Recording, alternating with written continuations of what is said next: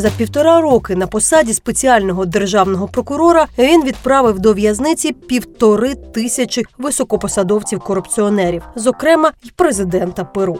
Я Наталка Гуменюк, а це подкаст дуже важливої передачі. Привіт! Герой цього епізоду перуанський юрист Хосе Угас. З 2014 по 2017 роки він був головою Transparency International – міжнародної організації, що досліджує корупцію у світі та впроваджує зміни задля зниження її рівня. Нині Угас викладає право в Папському католицькому університеті в Перу та є членом правління Transparency International Україна і одним з ідеологів антикорупційних реформ в нашій країні. Зокрема, він є одним з авторів концепції Вищого антикорупційного суду України та системи відбору його суддів. Хосе Угас приїхав до Києва на запрошення Transparency International Ukraine з нагоди п'яти років від отримання організацією повної акредитації представника глобального руху Transparency International. Ми ж говоримо про роботу антикорупційних інститутів в Україні, про те, що потрібно зробити для того, аби вони були ефективними, як Україні бути зі справою щодо імпічмента Трампа, та з'ясовуємо, чи стало корупції в світі більше чи менше. Боротьба з корупцією велика проблема для України та багатьох посттоталітарних суспільств східної Європи. Нині ми перебуваємо на стадії створення антикорупційних інституцій від спеціальної прокуратури до антикорупційного суду. Але ці організації вразливі. Як зробити так, щоб вони дійсно стали ефективними, і скільки часу для цього потрібно? Корупція і конкретно корупція на вищому рівні це світова проблема, а не лише українська. Дві третини світу за індексом сприйняття корупції серйозно від неї постраждали. Більшість країн Південної Америки наразі перебувають у великій кризі через проблеми пов'язані із корупцією. В Україні після революції гідності було створено кілька інституцій, покликаних боротися із корупцією. Звісно, після режиму Януковича треба було створити інфраструктуру для боротьби з корупцією на найвищому рівні. Тому створили національну агенцію по боротьбі з корупцією НАБУ, спеціалізовану антикорупційну прокуратуру. Генеральна прокуратура намагалася зосередити увагу на боротьбі проти корупції. І тепер у вас є антикорупційний суд та інші установи. Проблема у тому, що лише інфраструктури недостатньо.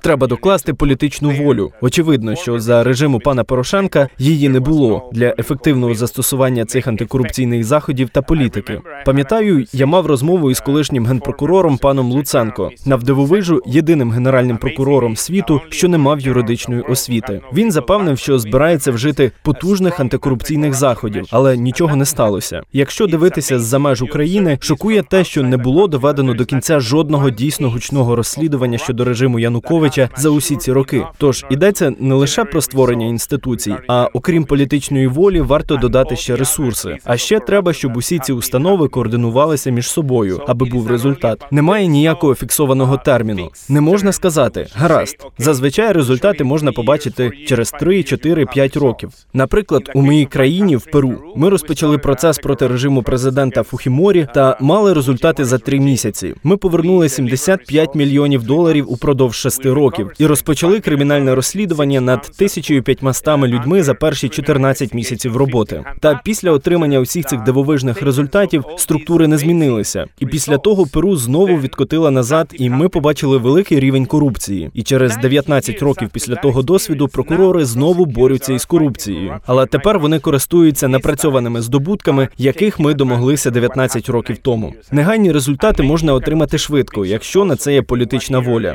За дуже короткий термін можна притягти до відповідальності великих корупціонерів. Можна отримати обвинувальні вироки протягом одного, півтора або двох років, тоді як довготривалий результат там, де накопичився досвід. Саме тому у перуанських прокурорів у 2019 році є результат, бо прокурори спираються на те, що ми зробили у 2000, 2002, 2004 роках.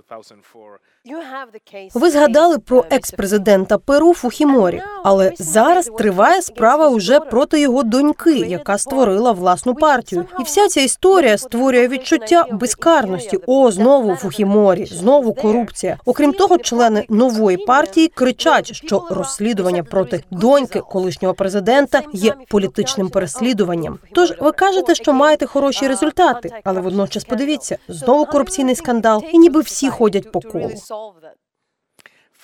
По-перше, немає політика чи кандидата, який би не казав, що бореться із корупцією. Це типово. Так само немає такого корумпованого політичного лідера, якого б звинуватили у корупції, і котрий би не казав, що це політичне переслідування. У цьому немає нічого нового. По-друге, не можна вирішити проблему корупції самими лише юридичними механізмами. Так, корупціонерів треба переслідувати у судовому порядку, розслідувати і засуджувати тих, чия вина доведена. Екс-президент Фухіморі зараз перебуває у в'язниці, засуджений на 25 років, як і Монтесінос, у минулому очільник розвідки, як і багато членів тієї злочинної мережі. Але ми не мали ілюзії, що корупцію в Перу буде подолано, якщо просто садити людей до в'язниці. Наша корупція, як і ваша, носить системний характер. Йдеться про структуру. Це не проблема однієї партії, двох або трьох поганих лідерів країни чи поганих політиків. Має бути змінена сама структура системи правосуддя, того як навчають співробітників, як ведеться бізнес в Україні.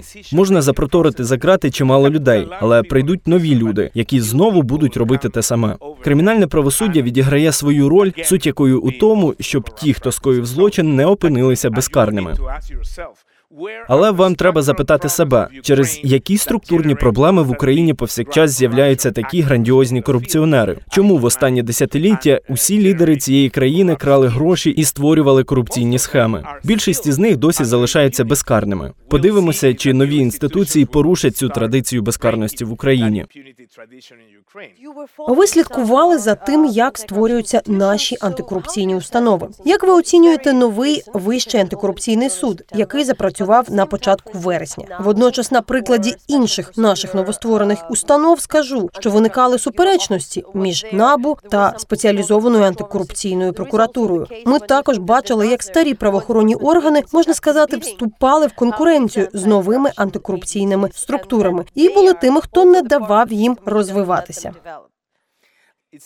Дуже гарний старт був у тому, як призначалися судді у новий вищий антикорупційний суд. Це був прозорий процес за участі нейтральних міжнародних учасників, які відбирали найкращих кандидатів. Тепер нам потрібно подивитися, чи будуть судді виконувати своє вкрай чутливе завдання. Так, були проблеми з новоствореними антикорупційними органами. У вас був генеральний прокурор, який був політичним призначенцем, був політично ангажованим і не хотів проводити розслідування. У вас є національне бюро з боротьби з корупцією НАБУ, яке не комунікує зі спеціальною антикорупційною прокуратурою, і вони по суті змагаються за свої шматочки влади. Набу скаржилося, що вони проводять розслідування, але нічого не відбувалося, коли ці розслідування відправляють до прокуратури. Прокурори теж скаржаться, що вони просувають розслідування, які зробили, але нічого не відбувається, коли вони потрапляють у судову систему. Тоді як корумповані структури зазвичай дуже добре координуються і є дуже гнучкими. Звісно, це проблема не лише України, але якщо антикорупційні установи ізольовані одна від одної, не координуються між собою, звісно, битву виграють корупціонери. Чи зарано на цьому етапі оцінювати нову українську владу? Мене тут про це питають вже певно в десяте. І так, моя відповідь ще зарано. Антикорупційний порядок денний, про який твердить президент, гарний початок. Запуск вищого антикорупційного суду, гадаю, теж хороший початок. Я зустрівся із новим генпрокурором, і те, що він каже, дає надію, що все це почне змінюватися. Але побачимо, як буде насправді. Вони повинні показувати результати. Якщо вони не почнуть, як то кажуть, ловити велику рибу, не розпочнуть прозорі юридичні процеси проти корупціонерів і не притягнуть до відповідальності тих, хто точно мав стосунок до великих корупційних оборудок, то точно не відновлять довіру громадськості. Ваші громадяни зараз взагалі не довіряють установам, тому що їм брехали багато років.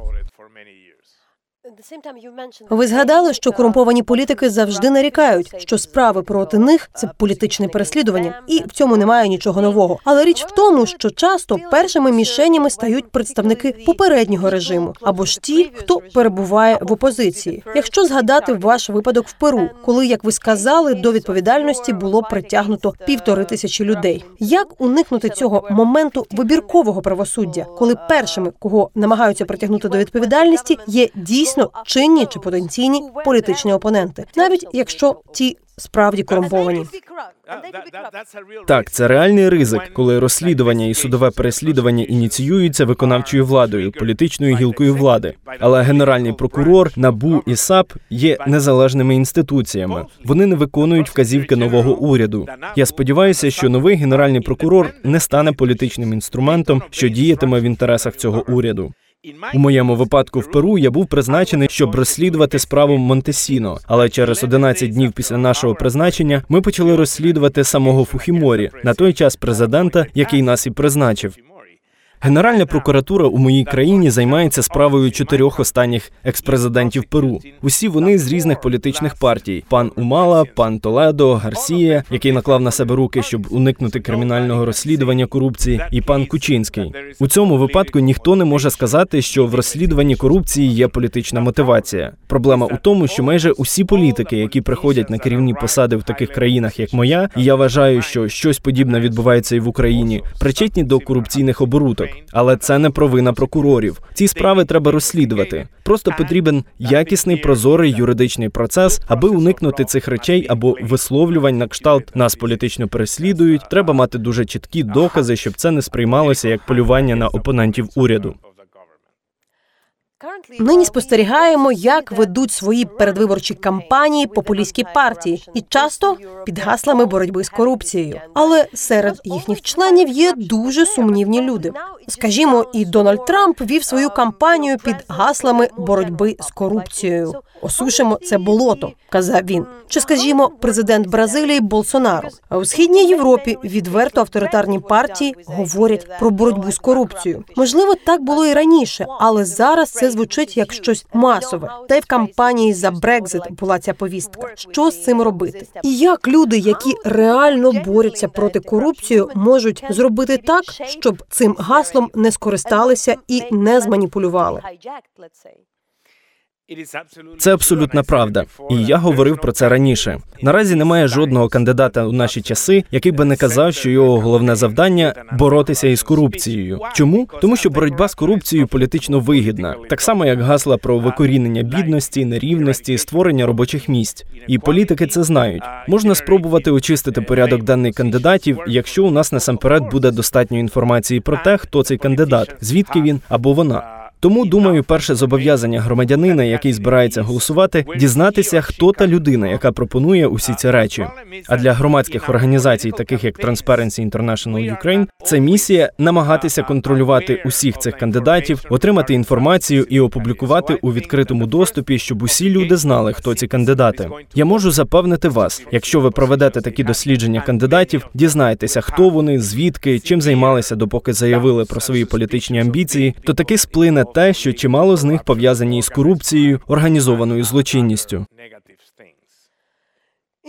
В Україні і наша країна не єдина в регіоні. Одна з найбільших проблем олігархія як система. Корупція є причиною олігархії і навпаки. Однак певні великі монополії були створені десятиліття тому. Чимало з українських компаній були приватизовані непрозоро і вельми сумнівно. Однак сьогодні це величезні підприємства, тоді як іноземні інвестори вкрай обережні щодо прав приватної власності. Тож якісь розслідування проти великих компаній будуть сприйматися з острахом. Отож, маємо з одного боку постійну розмову, що треба боротися з олігархами, але водночас ці три чи чотири найбільших бізнесмени, які є власниками гігантських корпорацій, працюють з заходом, і дії проти них будуть сприйняті як підрив ринку. Тому питання: як боротися з монополіями? Чи може бути якась амністія, скажімо, коли є домовленість? Окей, давайте не розслідувати те, що було до певної дати. Як ви думаєте, як можна боротися з олігархією та корупцією, щоб не викликати паніку на ринку та в іноземних інвесторів? Безкарність дуже негативний чинник, і не має значення, чи це сталося зараз, чи 10 років тому. Єдине обмеження, через яке не можна розслідувати корупційні схеми у минулому, юридичне. Якщо термін давності сплив, ви не можете розслідувати цих людей. Але у багатьох країнах колись застосовувалися корупційні схеми. Багато хто, не всі, але багато з них зробили свої статки не зовсім законно, і це не може бути забуте. Це треба вирішувати, щоб у майбутньому створювати прозоре середовище для ведення бізнесу. Якщо компанія перебуває у руках олігарха чи того, чиє минуле заплямоване корупцією, хто використовує становище монополіста на ринку, ви матимете корумповане середовище у бізнес-секторі. Приватному сектору обов'язково слід докласти зусиль, щоб змінити правила ведення бізнесу і викорінити усі ті старі практики, пов'язані з корупцією, які впливають на вільний ринок. Але іноді кажуть: подивіться на тих багатіїв, які зробили щось не так в 90-ті. Якщо вони так не чинять, давайте залишимо їх в спокої з тим, що вони вже мають. Як я вже казав, якщо немає жодних правових наслідків і термін давності вже сплив, гаразд. Тепер ми хочемо побачити, як вони будуть вести свій бізнес. Ми повинні стежити за цим і бути дуже обережними, тому що у таких країнах, як наші, кажуть: о, вау, це така велика компанія, ми не можемо їх чіпати. І ми багато багато разів бачили, як ці люди зловживали своєю владою та впливом. Можливо, вони не керують безпосередньо державними чиновниками, але зловживають своїм становищем, щоб отримати певні переваги від системи. Інші практики, які перебувають у сірій зоні, повинні розглядатися і контролюватися, щоб перешкоджати здійсненню корумпованих практик і зловживанню ринком. Нині Україна на перших сторінках світових та американських змі через телефонну розмову між президентом Зеленським та президентом Трампом. Чи вважаєте ви, що була послуга, як кажуть в американському законодавстві? Чи це корупція? corruption? Well, uh, Формально корупція це зловживання владою з метою отримання особистої вигоди. Звісно, корупція це набагато більше ніж це визначення. Існує багато ознак корупції, і складність цього явища дуже важко визначити. У цій справі між Трампом і новим президентом України нам потрібно прояснити політичні наслідки цих стосунків. Я думаю, що будуть збиратися докази. Тоді у нас буде більше ясності у тому, що там відбувається. Якщо існував незаконний спосіб отримання послуг, який матиме індивідуальну вигоду для певних учасників, ми безумовно побачимо корупцію. Але риторика Трампа теж нібито антикорупційна. Вона про те, що син віцепрезидента Байдена був пов'язаний з корумпованою компанією, зокрема тому, що був в наглядовій раді української компанії Бурізма, яка мала сумнівне минуле, щоправда, ще до 2014 року, доти, коли туди влаштувався на роботу син Байдена. Юридично він отримував гроші за роботу, але наскільки це проблемно мати сина віцепрезидента Великої країни, що входить до складу правління компанії. Перше, що робить президент США, коли спілкується із президентом України, наполягає на розслідуванні у цій країні. Я маю на увазі, що це абсолютно неправильно, що найменше неправильно і ймовірно корумповано. Деякі люди кажуть про шантаж, ніби якщо ви не будете розслідувати цього хлопця, моя допомога вашій країні буде під загрозою. Це перша суперечлива річ. З іншого боку, положення сина Байдена в українській компанії може бути розслідувано. Я припускаю, що влада тут має намір провести серйозне розслідування без тиску Трампа чи Сполучених Штатів. Якщо є звинувачення в тому, що цей чоловік був замішаний у корупційних діях, немає жодних причин не розслідувати справу. Якщо це розслідування буде нейтральним і з гарантіями належної правової процедури, звісно, воно повинно рухатися вперед. Я ймовірно мушу ще раз повторити, що в випадку з Хантером Байденом є проблема не в ньому, а компанії. Є дані про те, що до 2014 року власник газовидобувної компанії Бурізма був міністром екології України і видавав ліцензії на видобуток газу самому собі по суті. Але це було до того, як в раду покликали Хантера Байдена. Що для вас показує цей скандал?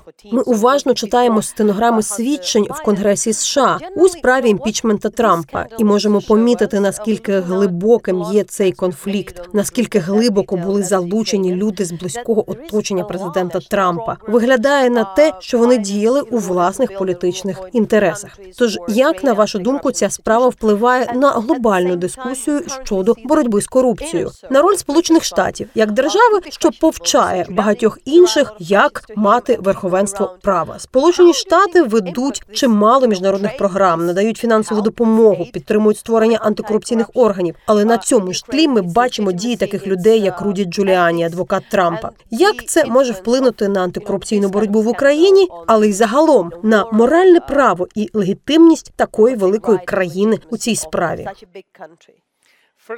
Насамперед, Сполучені Штати не найкращий приклад політичної системи. Їхні виборчі перегони залежні від фінансових гігантів і внесків, і це проблема, якій багато років. Це ніяк не побороти, бо величезний опір самих політичних партій і політичних діячів, які не хочуть зробити прозорими фінансування виборчих кампаній. У випадку Трампа, то щодо нього та його оточення є багато звинувачень, і звісно виникають підозри щодо чесності його намірів і інтересів, коли він керує країною. Тут самі американці можуть сказати, що чимало з них вкрай критичні до Трампа. Є такий термін ПЕП політично підсвічені особи. Тобто такі люди, як син Байдена, сам Байден, Трамп, мають особливо зважати на громадську думку і поводитися обачніше, і поводитися обачніше, аби не потрапити у сумнівну ситуацію. Це дуже велика історія, адже йдеться взагалі-то про суверенітет країни. Найліпше, щоб таких ситуацій не було, але оскільки у цьому випадку задіяні політично освічені особи з обох країн, має бути дуже чітко встановлено, чи були порушені якісь правила.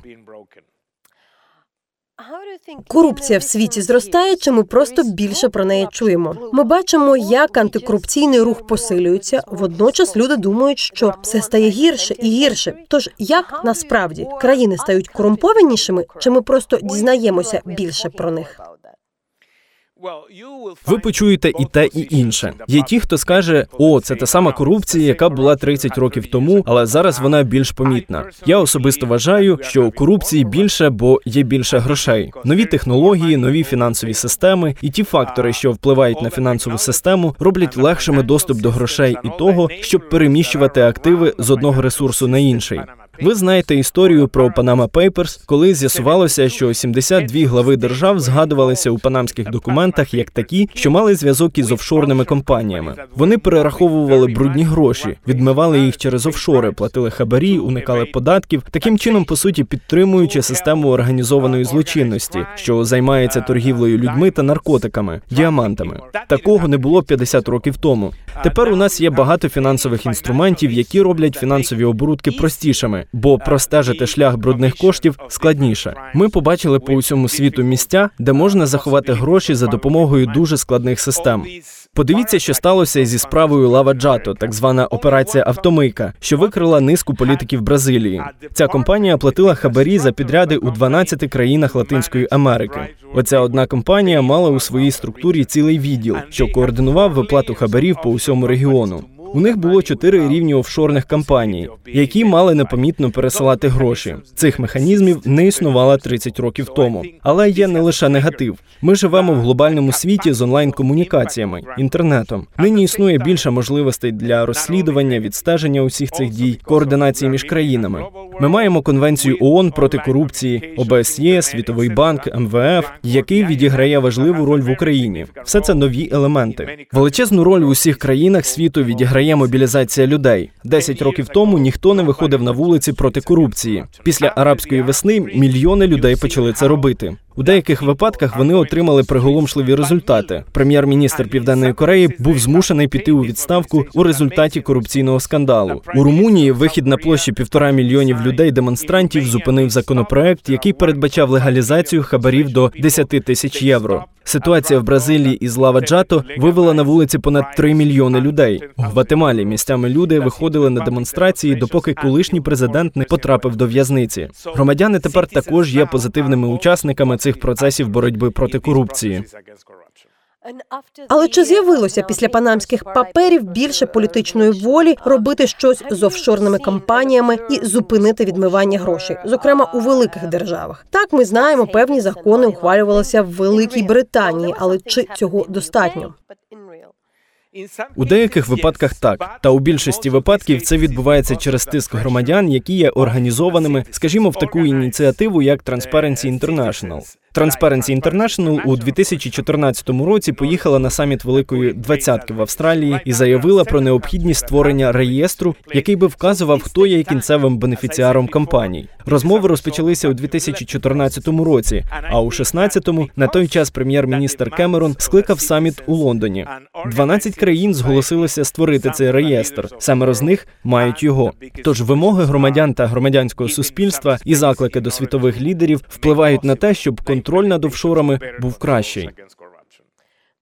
А які є позитивні приклади, коли країни побороли корупцію? Нерідко згадують Сінгапур. Однак ми знаємо, що це не демократія, але існує міф, що ось це країна з низьким рівнем корупції. Ми також знаємо, що в Китаї дуже високий рівень корупції, але є багато політичних справ проти певних членів партії, коли їх можуть засудити до смерті. І в такому суспільстві, як наше, інколи це наводять як взірець. Що ви думаєте про це? Сінгапур це місто держава, вкрай маленька спільнота, і дуже легко контролювати те, що там відбувається. Правда, що це авторитарний режим, але вони були дійсно ефективні у боротьбі з корупцією, беззаперечно. Але йдеться про політичні умови. З іншого боку, є, наприклад, Гонконг. Гонконг це не тільки авторитарний режим, і вони були дуже успішними у боротьбі з корупцією 40 років тому, коли там стався скандали з поліцією. Є Ботсвана в Африці. Після трьох різних адміністрацій вони змогли дивним чином зменшити рівень корупції. Їхня система управління загалом дуже цілісна та прозора. Випадок із Китаєм зовсім інший. Кілька тижнів тому вони знайшли одного китайця зі 40 мільярдами доларів на його особистому рахунку і 13 фунтами золота в його будинку. Один китаєць, що мав 40 мільярдів. Раніше там стався скандал, коли завдяки витоку інформації ми дізналися, що 20 членів парламенту мали на своїх рахунках 62 мільярди доларів, які були виведені із Китаю через офшори. Я відчуваю, що в китайській системі немає політичної волі для боротьби із корупцією. А як справи в нашому регіоні, східній Європі? Більше року тому були події в Вірменії. Відбулася зміна уряду. Влітку головний олігарх покинув Молдову. Щоправда, в Азербайджані і Росії відбувається те саме. Але як загалом ви бачите розвиток регіону? У східній Європі справи, м'яко кажучи, не дуже хороші. У вас є кілька олігархів і великих корупціонерів. Вони самі по собі вже навіть стали персонами-символами, і це триває десятиліттями. Буквально так само, як у Африці чи в деяких азійських країнах або в країнах Латинської Америки. Я думаю, що це спадщина системи, але вона також стала частиною політичної культури, яка дозволила цим людям захопити владу і отримати величезну вигоду для себе і своїх сімей за рахунок ресурсів країни. Та деякі країни мають надію. Україна серед них, що щось зміниться. Це моє сприйняття. Громадянське суспільство і люди, які дійсно хочуть змін, повинні скористатися цим. Але президент Зеленський і його режим зобов'язані продемонструвати, що вони дійсно хочуть реальних змін Україні. Я мала можливість поспілкуватися з колишнім президентом Естонії Томасом Ільвесом. Він пояснив, що в естонській мові є два різних слова на позначення корупції. Одне для так званої дрібної корупції, коли людина платить невеликий хабар за якусь послугу або щоб отримати доступ до чогось. А є корупція на високому рівні, коли політики чи чиновники зловживають своєю владою і збагачуються. Чи допомагає суспільству така диференціація, щоб можна було зосередитись і зрозуміти, з чим саме ми боремося? Ні, корупція є корупція, є дрібна, а є на вищих рівнях. І та й інша має негативний вплив на наші суспільства. Звісно, вони мають різну природу, але небезпечно намагатися пояснити дрібну корупцію, кажучи, все це є частиною нашої культури. Ні, це не частина культури. Є деякі традиції, як от у Африці, є слова, щоб пояснити обмін послугами. У Латинській Америці також є конкретні слова для того, щоб традиційно пояснювати обмін послугами. Буцімто це не корупція, це щось інше. Коли ви намагаєтеся традиціями виправдати те, що бюрократ чи поліцейський вимагає чогось спеціально, щоб отримати копійки, і ця людина не покарана, то це таки корупція, а не традиція. Це помилка казати. Гаразд, якщо ми будемо боротися з великою корупцією, забудемо про дрібну. Ні, ми повинні боротися з обома, але у них різні стратегії. У разі дрібної корупції проблема пов'язана з тим, щоб позбутися культури, що існує в наших суспільствах протягом багатьох років. Інколи кажуть, от ми перуанці більш корумповані ніж фіни, бо корупція була на початку закладена у нашому суспільстві. Буцімто, коли іспанці приїхали до Латинської Америки, вони і породили цю традицію таких клієнталістських відносин. І власне тому корупція у нашому ДНК. Я завжди заперечую різниця між корупцією в Латинській Америці і корупцією в Іспанії, а велика частина наших країн, колишні іспанські колонії Іспанії, у тому, що в Іспанії корупція еліт. Але пересічний громадянин Іспанії не уявляє собі, що він може дати 10 євро, щоб підкупити поліцейського або заплатити чиновнику, щоб отримати дозвіл на щось. У Латинській Америці усі думають, я підкуплю чиновника, щоб отримати дозвіл пошвидше. Я думаю, що для таких країн, як моя, існує подвійна проблема. Ми повинні боротися із корупцією, але ми також повинні боротися із тим фактом, що корупція вважається нормою. Можливо, ви чули про опитування в Україні, коли люди казали, що корупція в країні дуже висока, але самі вони не давали чи не брали хабарі. Це типова поведінка. Це частина захисного психологічного способу реагування. Коли вас запитують про корупцію, дуже легко вказати на іншого та сказати: ну це корумпована людина, або ну це партія корумпована. Коли вас запитають, чи були ви причетні до корупційних дій, ви кажете ні. І може людина вважає, що те, що вона робить, це не корупція, а може вона просто бреше, бо їй соромно. Але якщо ми подивимося на повсякденну практику людей у багатьох країнах, ми виявимо, що багато з них постійно вдають вдаються до корупційних практик, бо вони вважають, що це нормально, якщо це спосіб вижити у джунглях країн третього світу. Ми розпочали розмову про вашу роботу у розслідуваннях в Перу. Я був спеціальним прокурором. Що вам було потрібно? Вас найняв колишній президент Фухіморі. Він хотів, як я розумію, позбутися свого опонента. Та в результаті ви розслідували самого президента. Які ресурси вам були потрібні? Як ви з цим впоралися? Це була, думаю, небезпечна річ. Це виглядає просто так собі, ніби прийшов прокурор герой, який от взяв і зруйнував корумповану систему. А що для цього було потрібно? Фухіморі опинився у великій кризі, оскільки з'явилося відео, на якому його особистий радник фігурував у підкупі конгресмена. Саме ця ситуація спричинила цю кризу. Люди вийшли на вулицю і почали вимагати, щоб Фухіморі пішов у відставку. Тоді він вирішив призначити мене розслідувати не його опонента, а його партнера Монтесіноса, який втік після появи відео. А вже тоді ми вирішили розслідувати і самого Фухіморі, бо отримали докази того, що він також, мабуть, був причетний до відмивання грошей.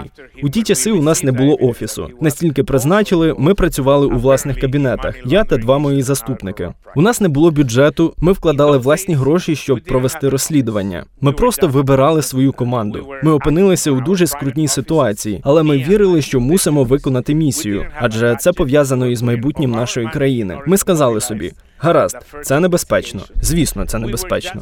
Все було нестабільно, можна було потрапити в халепу. Але ми повинні були зробити це заради нашого майбутнього, заради майбутнього наших близьких та людей, які, на нашу думку, у цій країні повинні розвиватися. Але як така невелика команда могла впоратися зі справами півтори тисячі високопосадовців корупціонерів? Тому що ми не були одні. У нас були люди, які підтримували нашу акцію. Коли нас атакували, а на нас нападали кілька разів. Вони влаштовували публічні демонстрації. Як зараз, коли захищають чинних прокурорів сьогодні, тоді захищали нас. Незалежні газети та телепрограми, журналісти-розслідувачі постійно підтримували нашу роботу та інформували громадськість про те, що відбувається.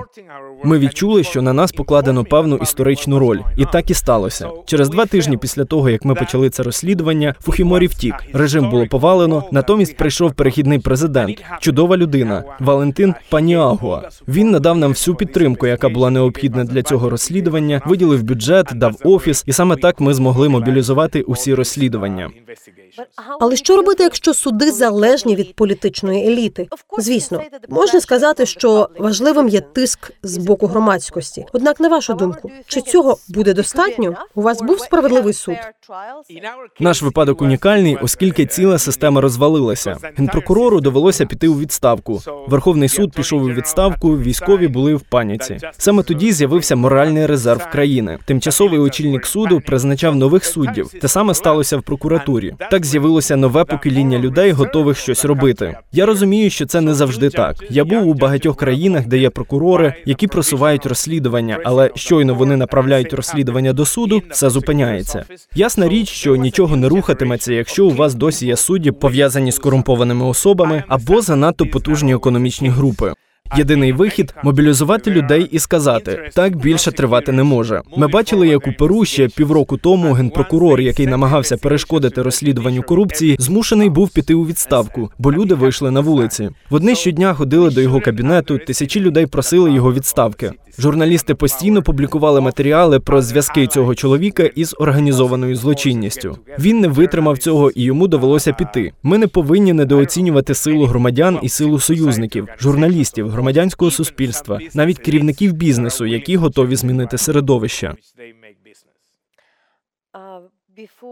Ви згадали про людей, що виходили на вулицю, і журналістів, які публікували розслідування цього року. Перед президентськими виборами вибухнув величезний скандал щодо корупції в оборонному секторі. Журналістів жорстко критикували, ніби вони грають в політичну гру. Але вони проводили розслідування перед виборами, робили матеріали і про інших політиків. Не можна сказати, що вони були упередженими. Однак, навіть з боку інших членів громадянського суспільства було чимало критики. Мовляв, ви не патріотичні, ви підіграєте популістам. Держава слабка. Ви дієте антидержавницьки. Це все на користь іншої політичної сили, яка може прийти до влади і скасувати напрацювання і позитивні досягнення влади минулої. Що скажете на це? Неможливо впоратися із корупцією і спробою зламати традиції безкарності, не отримавши звинувачень з усіх боків. Люди кажуть, що це загрожує національній безпеці, що ви це робите з політичним інтересом. Але коли з'являється цей галас, у мене з'являється перша реакція. Відбувається щось хороше, тому що люди реагують. А у випадку з Україною у вас було дві революції. Отже, ви знаєте про що я кажу. Сила людей, коли люди реагують і організовуються, призводить до хороших речей. Думаю, що надалі все більше людей братимуть участь у боротьбі з корупцією. Є такий інструмент, що походить з цього регіону закон Магнітського. Він був ухвалений спершу в США, потім в Канаді. Ідея полягає в тому, що за допомогою цього закону рахунки корумпованих людей, які вчинили злочини, зокрема злочини проти прав людини, можуть бути заморожені в Сполучених Штатах або ж країнах, які також ухвалили цей закон. Чи вважаєте ви його успішним? Чи можна його використовувати частіше? Я вважаю, що закон Магнітського є дуже цінним інструментом. Я був свідком того, наскільки це засмучує деяких шахраїв та членів венесуельської мафії Мадуро, тому що це не режим, це мафія, яка породила гуманітарну кризу у Венесуелі. Вони справді засмучені, адже вони не можуть їхати до штатів.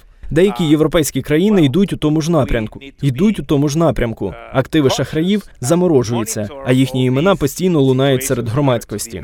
Звичайно, він може бути небезпечним, якщо його використовувати у політичних інтересах. Нам треба бути обережними і стежити за всіма цими ситуаціями, щоб розуміти, чи є відхилення від позитивного використання цього інструменту. Але я думаю, що багатьом країнам, які стали жертвами великої корупції та порушень прав людини, цей інструмент дає дуже добрі результати. Хоча громадянські рухи надихають, але коли ти займаєшся боротьбою з корупцією, це може дуже сильно демотивувати. Щодня читати про те, який корумпований цей світ, вкрай прикро. Звісно, громадяни, які виходять на вулиці, надихають. Але крім народних рухів, а чи є випадки, коли все спрацювало? Що вам дає надію? Тут є два різних підходи. Перший загальний успіх. Я згадав Гонконг, згадав Ботсвану. Я думаю, що це два типових випадки, коли вся система поліпшилась і лишається такою роками. Але є інші випадки, коли досягнуто невеликого прогресу. Тому я й говорю про процес накопичення досвіду. Моя країна Перу хороший приклад цього. 20 років тому у нас відбувався бурхливий дивовижний антикорупційний процес. А потім ми знову повернулися до жахливої корупції. Нині четверо колишніх президентів перебувають під слідством або в тюрмі через корупцію. Сьогодні ми маємо дуже цікаву ситуацію, коли у нас знову є перехідний президент, і він знову зупинив роботу конгресу. У нашому випадку це конституційно, але є і позитивна динаміка реформ, які потрібно провадити, щоб остаточно змінити основні проблеми Перу. І все це відбувається. Я не знаю, як це все закінчиться, але зараз маємо багато очікувань. Це було б неможливо, якби ми не мали прогресу у минулому. Ми є підписантами конвенції ОБСЄ проти хабарництва. Ми частина різних систем. Наш міністр закордонних справ причетний до усіх міжнародних заходів з боротьби з корупцією. Цього не було 25 років тому. Не варто чекати на великі зміни протягом 24 годин. Але я оптиміст. Я би не зміг робити те, що роблю, якби не був оптимістом. Маленькі частини створюють великий прогрес, який, врешті-решт, призводить до великих змін. Ви сказали, що розслідування проти Фухіморі це успіх, але в який момент все пішло не так? Перш за все, корупція завжди бореться за своє існування. Завжди ви не можете досягти хорошого результату в боротьбі з корупцією, а потім сісти і відпочивати. Ні, треба продовжувати, оскільки корупція завжди повертається. Існує явище, яке називається рекорупцією. Це коли корупція повертається, і тоді вона стає ще гіршою ніж була раніше. Ніби контрреволюція? Саме так у випадку з Перу для мене було цілком зрозуміло, що сталося. Ми досягли дуже хороших результатів в антикорупційному процесі. Паніагуа очолював країну вісім місяців. Він зробив фантастичну роботу. На жаль, він вирішив піти з влади. Він був демократом. А потім прийшов новий президент, пан Толедо, який нині перебуває у в'язниці в США за отримання 30 мільйонів доларів від бразильця. Він вирішив припинити усі політичні реформи та антикорупційний процес. Під час правління перехідного уряду президент Паніагуа створив комісію, яка намагалася пояснити перуанцям, що сталося за останні 10 років правління Фухіморі. Вони створили величезний звіт з великою кількістю пропозицій та планом на майбутнє. Коли Толедо отримав цей звіт на публічній церемонії, він сказав: Гаразд, все чудово, я над цим буду працювати. А потім він відкрив шухляду, поклав його туди і ніколи більше за 5 років, коли він був президентом, про це не говорив. Це зрозуміло. У нього ж було 30 причин зупинити антикорупційний процес. Він брав хабарі від цієї компанії. Отже, настав момент, коли ми зупинилися і починаємо зворотній процес. Цей скандал з Лава Джато, операційна автомийка, мав такий великий вплив в Україні, що громадяни знову відреагували, як у 2007-му. Ні, ні, що тут відбувається? Ми вже бачили цей фільм 10 років тому. Чого ми знову опинилися в цій ситуації? Тепер є вся ця нова політична динаміка, і вона позитивна.